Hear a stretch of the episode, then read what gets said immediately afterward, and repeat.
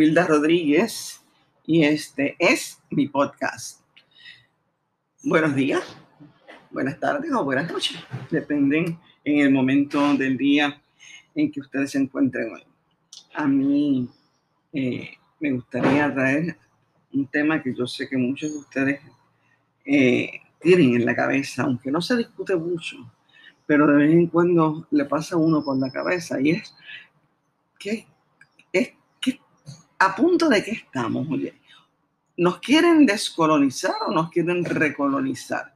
¿Qué es lo que quiere el americano? Como diría Juan Manuel García Pasarapua.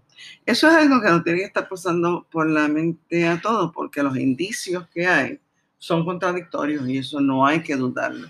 Es una enorme contradicción de intenciones que obliga a la pregunta, y aunque no sepamos la respuesta, aunque no tengamos datos suficientes para formar una opinión sobre qué es lo que pueden querer, qué es lo que pueden estar buscando, es urgente que se empiece a discutir eso y nos preparemos para una cosa o la otra. Pero hay que prepararse, porque mientras nosotros no nos preparamos, este país está colapsando en todos los renglones. Así que hay que prepararse. Miren, vamos a empezar diciendo que a mí no me cabe la menor duda nunca me ha cabido la menor duda de que si fuera por Estados Unidos, Puerto Rico continuaría siendo una colonia económica permanente, su colonia económica permanente. Una colonia que ellos moldearon al amparo de un concepto nuevo que le proveyeron los laboratorios, ese concepto lo proveyeron los laboratorios de ideas, que son realmente el alma fuerte de Estados Unidos para montar sus planes desde hace tiempo, sus planes y sus teorías. Ellos siempre van a la academia buscando eh, que le formulen unos planes, que le formulen qué se vería bien. Después entonces los prueban en los tribunales, pero se formulan por lo regularmente en think tanks, laboratorios de, de, de ideas. este en particular, y es obvio que nos referimos al Estado Libre Asociado, lo montaron también en Harvard eh, en Harvard también se montaron los, casos insulares antes de la invasión de Estados Unidos a Puerto Rico para fines del siglo XIX, porque ellos querían diseñar una política colonial y no sabían por dónde empezar, porque hasta entonces no habían considerado la, la, la idea de que sí iban a ser un imperio. Y entonces también se diseña esto que se llama Estado Deber Asociado. ¿En cuánto tiempo? Pues mira, le están dos medio siglos. Medio siglo de ensayos, medio siglo de unas leyes aquí, unas leyes acá, medio siglo de, de probar varias cosas que no daban resultado. Dieron con el Estado Libre Asociado y pusieron un puertorriqueño a la cabeza de siempre. Todos sabemos que estamos hablando de Luis Marín. Entonces, eh, para 1952, le vendieron el ELA al mundo a través de la Organización de las Naciones Unidas como una modalidad de autonomía. Eso fue lo que le hicieron creer a la comunidad internacional y la comunidad internacional lo compró, lo compró. Pero a Estados Unidos no le resultó como esperaban en una colonia que se le fue de las manos y se le fue de las manos hacia una ambición imposible.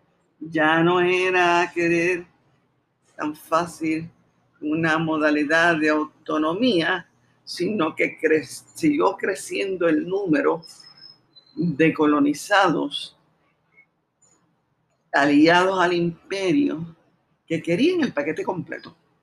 Querían ser estado de la corporación. Y ahí entonces fue que hubo de poner freno y ahí entonces empezó a Estados Unidos a regular en su propuesta inicial hasta reconocer abiertamente y particularmente desde su más alto foro judicial, el Tribunal Supremo de Estados Unidos, que Puerto Rico nunca dejó de ser tan colonia como lo fue en 1898 cuando entraron por Guarica, que somos y seremos propiedad, pero no parte de la gran corporación, a menos que el estatus de Puerto Rico cambie a otra cosa que no sea el ELA.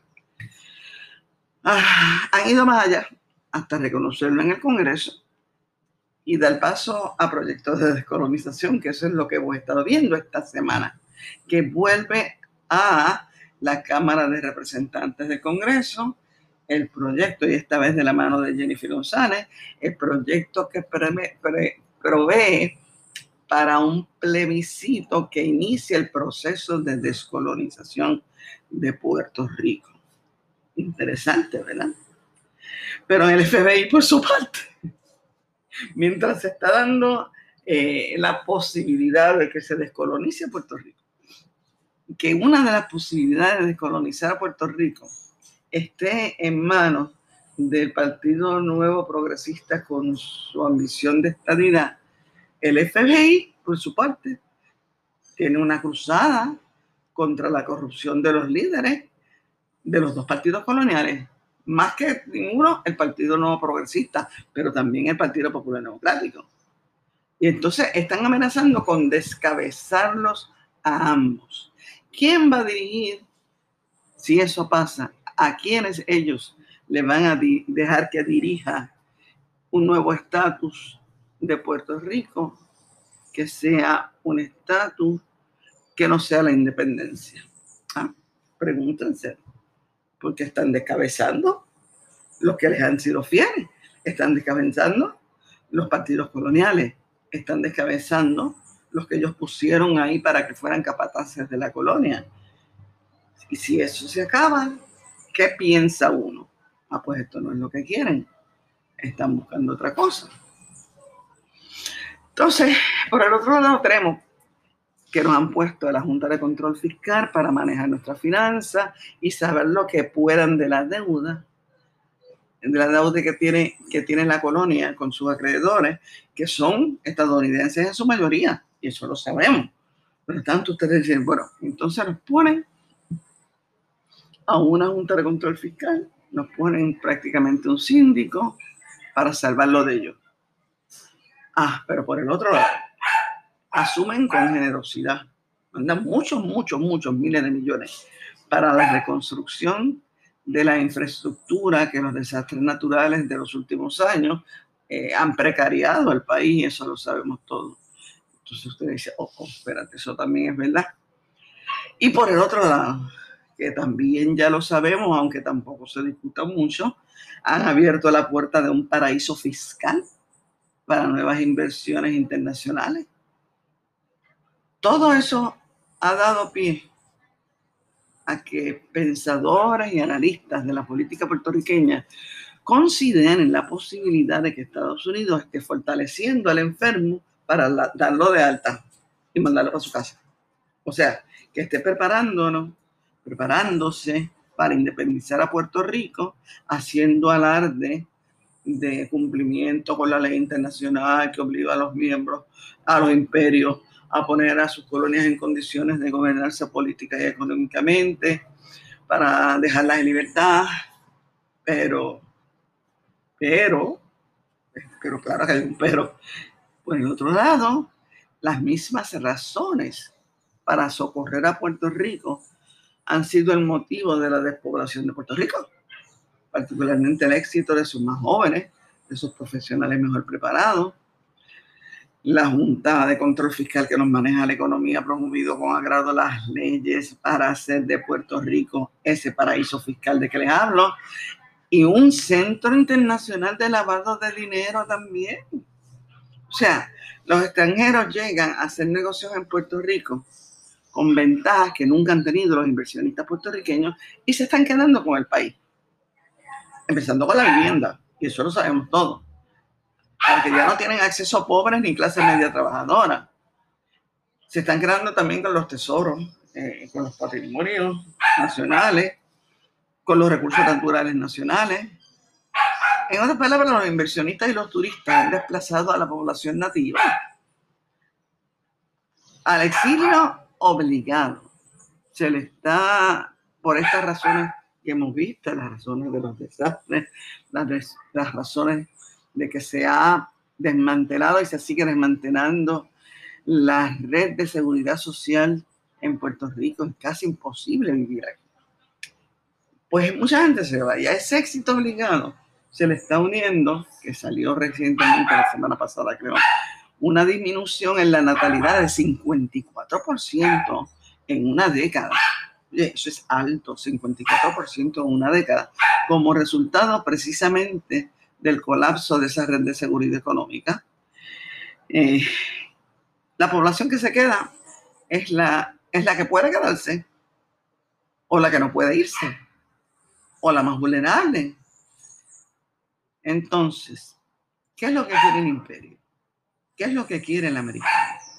¿Nos hacemos rollo o papelillo? Es hora de que eso comience a discutirse. Vamos, vamos a tratar de hacerlo. En este podcast no va a ser suficiente para todo, pero yo creo que debemos comenzar a discutirlo y eso es muy importante. Vamos a una pausa y vamos para allá.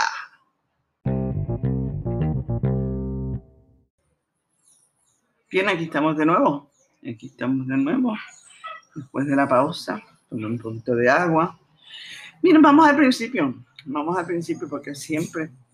¿Por dónde, por dónde empezamos? ¿Por dónde? Por, por el principio. es lo más lógico y es lo mejor. Puerto Rico es una colonia. Es una colonia. Es una colonia. Y Estados Unidos es un imperio. Es un imperio. Es un imperio.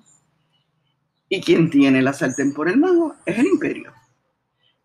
Y no hay imperio en el mundo que haya cedido sus colonias por generosidad. Que les haya dicho esto, les mientes. Han sido obligados de una u de otra manera. Eso nos lleva a preguntarnos por qué Estados Unidos querría liberar a Puerto Rico de su estatus colonial.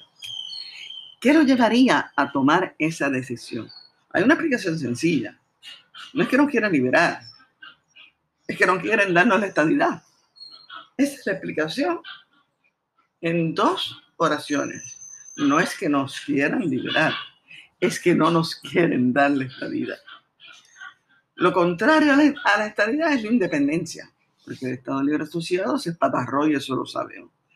Traicionó sus propios principios de absoluta fidelidad y sumisión contenta y quería, este, quería nuevas libertades, quería nuevas cosas. Se acercaron, se acercaron demasiado a la estabilidad hasta el punto de que todos hablamos de un solo partido violeta. Nunca, nunca pudo erradicar, nunca pudo erradicar los elementos supresivos que, que le amenazan constantemente. Nunca pudo nunca pudo eliminarnos, eh, nunca pudo eliminar los que quieren la independencia, los que quieren el socialismo. Eso nunca se pudo eliminar de Puerto Rico y eso era uno de los requisitos del Estado Libre Asociado. El Estado Libre Asociado debía haber eliminado y trataron, trataron, que Muñoz trató, Muñoz trató de, eliminar eh, lo subversivo en Puerto Rico. Entonces, eh, si eso es así, hay que buscar entonces una modalidad de independencia que no sea la pura y dura que nos pueda acercar a países como Cuba y Venezuela. Tiene que ser una independencia que le convenga a Estados Unidos. ¿Me sigue? ¿Me sigue? Bueno, algunos creo que ya la captaron. Mm, otros quizás la captaron pero no se la creen. Prefieren, pensar que yo estoy hablando aquí de politifact política ficción. Pues miren, no, no es política ficción.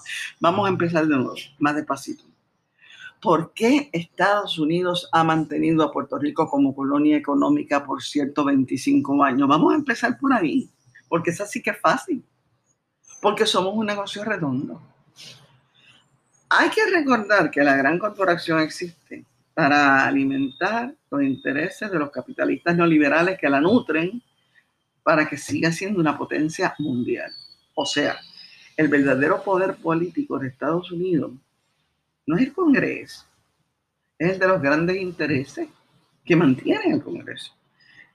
Y los grandes intereses, oye, que eso es un término que viene desde la antigua Roma, los grandes intereses. Eh, los grandes intereses se refieren al libre albedrío del dinero y los que lo poseen, que puedan hacer lo que les dé la gana para controlar la riqueza del mundo.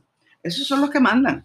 Y esos son los que se favorecen con la colonia permanente porque les paga 12 a 1 y eso lo vamos a ver ya mismo. Yo no me lo estoy inventando y ustedes lo saben porque tienen una cultura política. Si, no, no me, si ustedes no tuvieran una cultura política, no me estarían escuchando. No estarían aquí conmigo, estarían, ya hubieran apagado esto. Los economistas, de hecho, hay una tabla preparada por la economista Rosario Rivera Negrón hace mucho tiempo, que ha sido usada por años como, como guía de comparación entre la inversión de Estados Unidos en Puerto Rico versus las ganancias que devenga de Puerto Rico. Pues sí, se ha determinado que por cada 5 mil millones de dólares que Estados Unidos invierte en Puerto Rico anualmente, los amos del circo, o sea, ya los dueños, el americano le saca más de 60 mil millones a esta colonia anualmente. Quizás ya no tenga que decirle esto, pero lo repito por si acaso. Estamos hablando de lo que invierte Estados Unidos en Puerto Rico en fondos federales a las agencias públicas, en ayudas como el PAN, en WIC, las becas PEL, etcétera, versus lo que reciben las corporaciones estadounidenses por los productos que exportan a este mercado cautivo, que es Puerto Rico, eh, la ley de cabotaje y las ganancias, las ganancias por las fábricas que tienen aquí, las megatiendas, los Walgreens de la vida, los chinchorros de comida, los miles de millones que van en contribuciones federales porque están en Puerto Rico y no en un estado.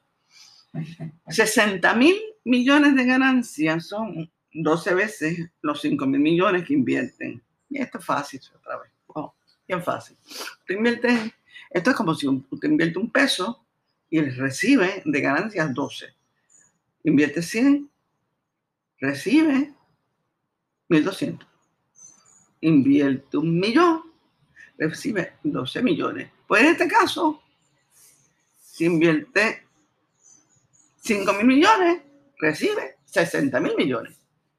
Por lo tanto, la ganancia es 12 a 1. Estamos, porque 5 mil están 12 veces en 60.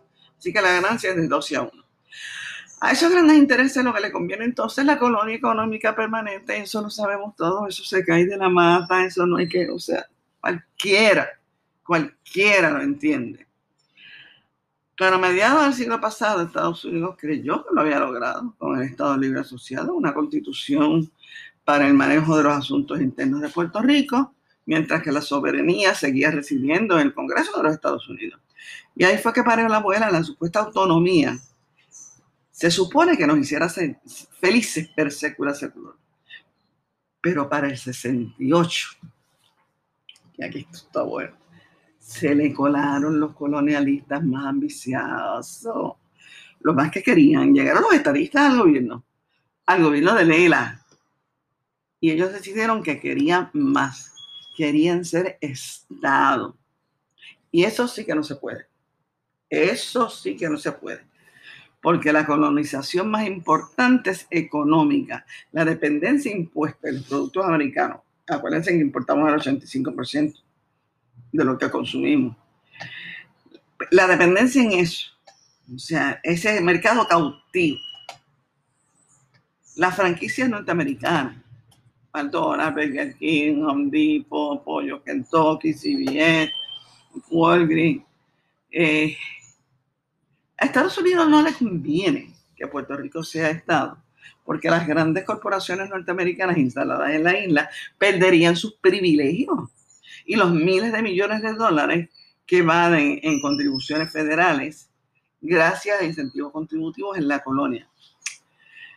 Eso resultaría en grandes pérdidas para los grandes intereses que mantienen el Congreso como garante de la gran corporación. Y para colmo, Puerto Rico está crearía un disloque en el equilibrio político de los dos partidos neoliberales que se turnan la gerencia de la corporación en Washington, demócratas y republicanos. Ellos lo saben, ellos lo saben, como lo saben también de Washington DC. Washington DC también quiere ser Estado de los Estados Unidos, pero dicen, no, no, no, no, no, no, no, Washington DC sería más demócrata, vendría un disloque y exactamente Estados Unidos, Estados Unidos vive y practica la democracia que le confiere tener dos partidos que se turnan el poder. Vaya democracia. Entonces, el gobierno, en la mente de tanto de, de los republicanos, más en ellos que ninguno, porque siempre se ha dicho que en Puerto Rico son más demócratas que republicanos, pero en la mente de ambos, en la mente de ambos, está plasmada una idea. ¿Cómo mantener indisoluble la relación con los Estados Unidos? El este de la ciudadanía americana, el libre tránsito entre el continente y el archipiélago. Y aunque sea la segunda clase, la, el estatus de norteamericano es un estatus con privilegio. Entonces, ¿cómo mantener eso? ¿Con ELA mejorado o con la estabilidad? Ah, el problema es que la estabilidad se le fue adelante hace rato al Estado Libre Asociado, que cuando les desmantelaron el muñequito, no han sabido, no han sabido montar una nueva idea de estatus que les sirva para atraer nueva gente bajo un estado, un estatus que sea un estatus de autonomía. Por cierto, la autonomía es un estado jurídico que no tiene compatibilidad con el estado jurídico de los Estados Unidos. Eso es así. Pero siempre hablan de autonomía, autonomía. Miren, eso no es posible. Por eso mismo es que no está en el proyecto que ahora mismo vuelve a la Cámara de Representantes del Congreso. No está ahí, ahí está la estabilidad, está la independencia y está la libre asociación. Pero ustedes no ven por ninguna parte el Estado libre asociado con el grado de autonomía que ellos dicen que eso representa, porque la autonomía no es un Estado jurídico en el marco de Estados Unidos. ¿Ustedes recuerdan? Esto, está bueno y se lo voy a decir. ¿Ustedes recuerdan cuando decían que las fuerzas independentistas tenían que montarle una crisis, crearle una crisis a Estados Unidos para que le dieran la independencia a Puerto Rico? Ustedes recuerdan eso, ¿verdad?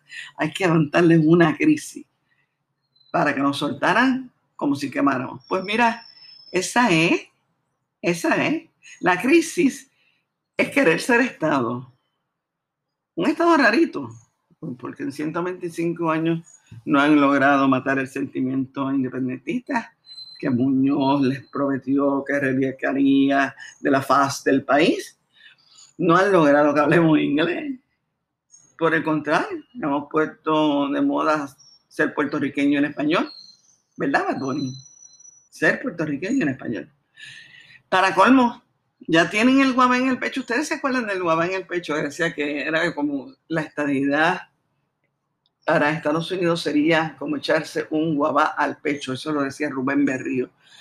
Pero ya tienen el guabá al pecho porque en el territorio continental viven nueve millones de puertorriqueños que no pierden oportunidad de proclamarse boricuas para que tú lo sepas.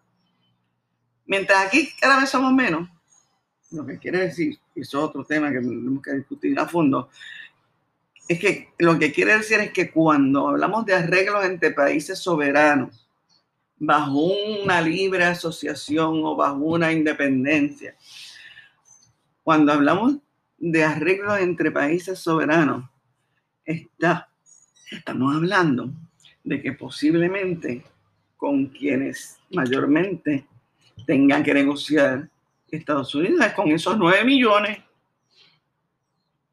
que los tienen ahí mismo en la casa, jode, que jode, que jode, que jode. Esa diáspora que no acabamos de aceptar como los verdaderos reyes del mambo en Puerto Rico, pero Estados Unidos sabe que le puede crear problemas si se organizan para negociar por el archipiélago. ¿Por qué? Oye, nosotros somos 3 millones, ellos son 9 millones y ellos quieren seguir viniendo a Puerto Rico. Ellos quieren que sus familiares en Puerto Rico sigan teniendo la oportunidad de viajar a Estados Unidos siempre que les dé la gana. Ellos siempre eh, que estudiar en Estados Unidos, trabajar en Estados Unidos. Ellos quieren tener una doble ciudadanía. Claro que sí, todo eso se sabe. Todo esto se sabe. Pues mire, son nueve millones. No son estos tres millones que cada día merman más en Puerto Rico. Allá hay nueve ya. Pero eh, nosotros, el tema, yo sé que el tema es largo y vamos a tratar de reducirnos porque ya esto para Yo me tengo que ir ya mismo. Tomo agua y vuelvo enseguida con ustedes.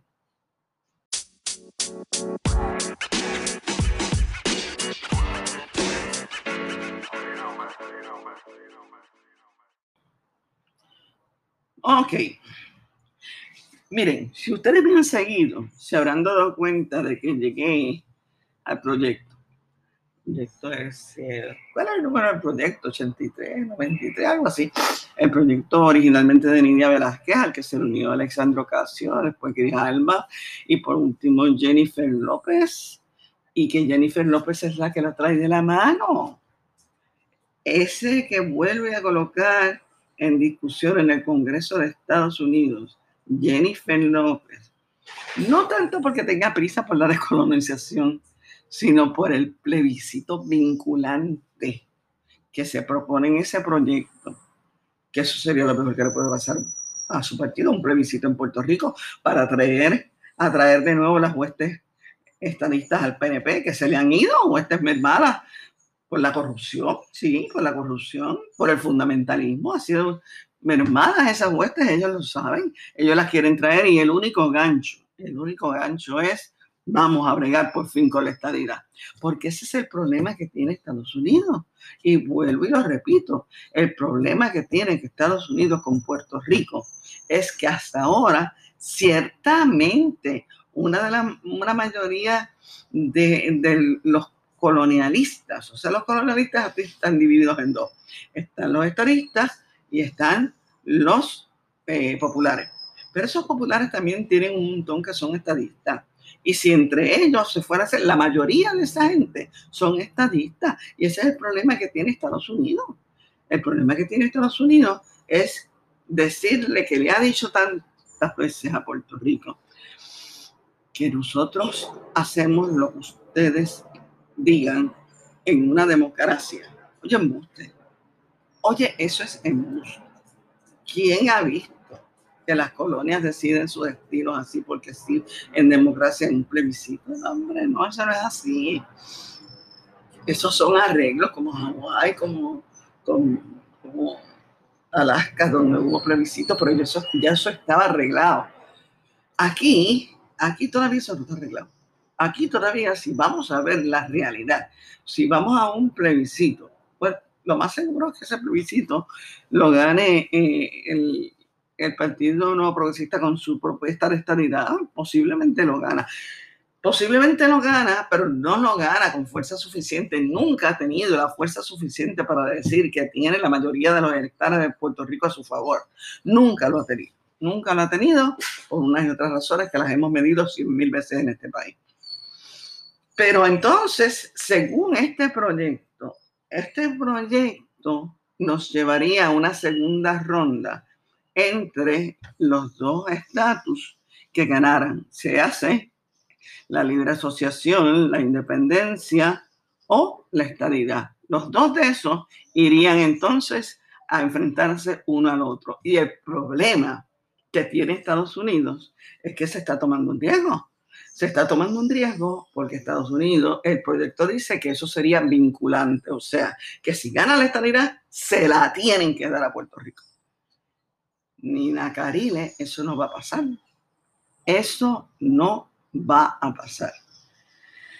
O sea, de Estado asociado como colonia contenta con lazo indisoluble, ya vamos por proyectos de descolonización en el Congreso descolonización. Y ahí es donde la puerta cerrado, porque recuerden ese proyecto propicia para un plebiscito, como les dije, que excluyen el ELA. Y van a competir entonces lo que le han dado desde ya, le están diciendo que son dos modalidades de independencia. Y la estadía. O sea que eso es lo que hay. De eso es lo que hay. Jennifer confía en que esa es la estadidad que va a ganar y que tendrán que dársela porque el proyecto es vinculante. Eh, y de eso es lo que yo creo, que de ese compromiso es el que va a tratar de zafarse USA en los próximos meses. tampoco puede que sea necesario, porque si el Partido Popular boicotea el plebiscito porque no incluye Elena, se reduce un poco el número de electores que acudan a las urnas para la cita histórica. Si a los independentistas les da con correr la bola de que dejen ganar esta idea para que no se la den los americanos, se reduce también el número de electores que acudan a las urnas para la cita histórica. Así que eh, sería otro, otro plebiscito inútil. Ah, si ganara fácilmente la estadía en un plebiscito que lleva a las urnas eh, un montón de electores, chévere, pero si lleva a la mitad de los electores inscritos a las urnas nada más, es la excusa perfecta para decir que ese plebiscito es una porquería. Como si necesitaran excusa para rechazar lo que no les gusta a los americanos, pero, pero entonces nosotros, ¿qué hacemos? ¿Qué hacemos nosotros? Pues este tema es muy profundo y faltan muchas piezas que nos permitan verlo claro. Yo les prometo que lo, lo seguiré de cerca con ustedes desde aquí pero para estar clara, déjeme decirle, yo soy de las que cree que el plan de Estados Unidos es acabar de tumbar la estadía. Ellos quieren acabar de tumbar la idea de que Puerto Rico puede ser un miembro de la gran corporación con todas de la ley. Ellos quieren acabar con eso. Para eso tienen que buscar una modalidad de independencia que les sea conveniente a Estados Unidos, que les permita seguir tratando a Puerto Rico como su colonia económica permanente que les rinda ganancias a los dueños de la gran corporación. Y eso es la libre asociación. Políticamente soberanos y soberanamente atados a la economía de Estados Unidos, chantajeados por el libre tránsito de la ciudadanía doble, engañados por la propaganda de que los puertorriqueños tienen la última palabra en su destino. Ustedes lo tienen. Así va a parecer, pero no lo es. Entonces me, dirían a mí, Wilda, entonces tú crees que nos quieren descolonizar, ¿verdad, Wilda Rodríguez? Por supuesto, pero yo creo que no. Yo creo que no quieren. Y por eso están dando tantos pasos extraños que los confunden. Por un lado están destruyendo el liderato de ambos partidos coloniales. Ya mismo van a tener que hacer una cárcel federal para políticos puertorriqueños. Por el otro siguen empujando a los puertorriqueños más aptos fuera del país para que esto se llene de extranjeros. Siguen vendiendo el patrimonio del país. Siguen vendiendo hasta, las chozas que tengan posibilidad de ser un Airbnb y siguen permitiendo que los partidos coloniales destruyan toda la red de seguridad social y económica de los más vulnerables que se quedan en el país. Eso es, eso es el problema que realmente quieren hacer con nosotros. Yo creo que ni ellos mismos están tan claros todavía, están formulando un plan, pero que todavía no lo tienen claro. ¿O sí? No sé, no sé. Yo no sé. Por eso es que podemos decir una cosa, solo una cosa cierta. No sabemos lo que quiere el imperio, no nos quieren descolonizar, pero mucho más fuerte que ese sentimiento de querernos como colonia es el sentimiento de no querernos como Estado. Y ahí es que estamos, hilvanando la costura del muñeco con mucho cuidado para que no se le salga la guata. Yo estoy, vamos a ver lo que, ustedes quieren lo, que yo siento, ¿verdad? Yo estoy tan segura como le estaban Pedro Luis Campos, Gilberto Concepción de Gracia, Juan Mari Brafi, Gilberto de Río, Juan Antonio Lolita Lebrón, Blanca Canales, todos, todos ellos, todos ellos. Cancel, que siempre me lo decía, eso viene, no hay quien no lo despinte. No, yo estoy con ellos. Yo creo que la independencia es el destino de Puerto Rico y no hay quien nos las despinte. Quizá yo tampoco la vea, pero estoy segura de que algunos de ustedes o de nuestros hijos la va a ver. Hijos, dije, o dije nietos, fíjense. Hijos, nuestros hijos la verán, aunque sea en su primera modalidad light de libre asociación. Pero eso no me preocupa tanto como el estado del país que nos van a dejar, porque tan segura estoy de la independencia como que de la vida en Puerto Rico ya es insostenible. Si queremos que nos quede país para prosperar a nuestra manera, es mejor que vayamos discutiendo estas cosas en serio. Recolonización o descolonización. Quieren lo primero, pero están preparados para lo segundo, a su manera, que es decir, lo primero. Por eso es mejor empezar a desarrollar la nuestra desde las posibilidades que nosotros tenemos. Así que se, así que se brega. Quieren lo primero, pero están preparados para lo segundo a su manera, que es decir, lo primero. Con ese trabalengua los dejo. Este tema tiene cola y bien larga. Soy Wilda Rodríguez y este es mi podcast.